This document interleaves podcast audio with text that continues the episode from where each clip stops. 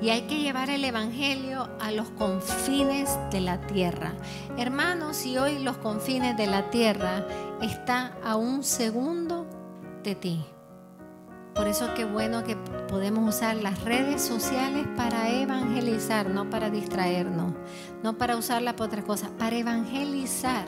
Porque con las redes sociales ahora sí que no tenemos excusa de ir al mundo entero y predicar el Evangelio.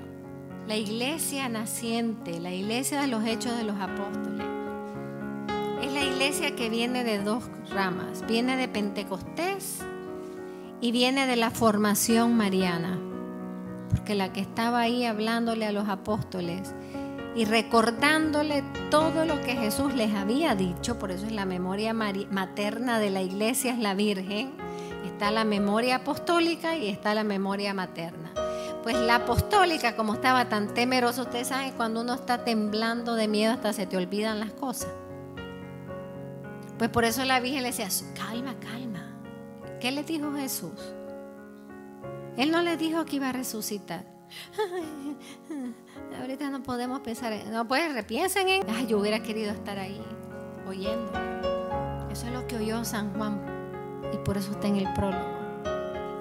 No tengan miedo, salgan inmediatamente. Ustedes están llenos de la palabra. Ahora cuando venga el Espíritu Santo se derramará sobre ustedes como se derramó en mí y encarnó al Hijo de Dios en el seno materno que yo tengo. ¿Y saben lo que hizo? Oí que el ángel dijo que mi, prima, la anciana, estaba embarazada milagrosamente e inmediatamente salí. Eso es lo que ustedes tienen que hacer en cuanto reciban el Espíritu Santo. Tienen que salir. Salir, salir porque el Espíritu Santo ya está en nosotros. La iglesia hoy necesita de ti, necesita que te formes y que vivas a Jesús a través de la Virgen y al igual que ella, salgas al encuentro con los hermanos. Con prontitud, llegar a los confines de la tierra. Es tiempo hoy. Acércate a alguien que necesite escuchar la buena noticia de que Jesús resucitó.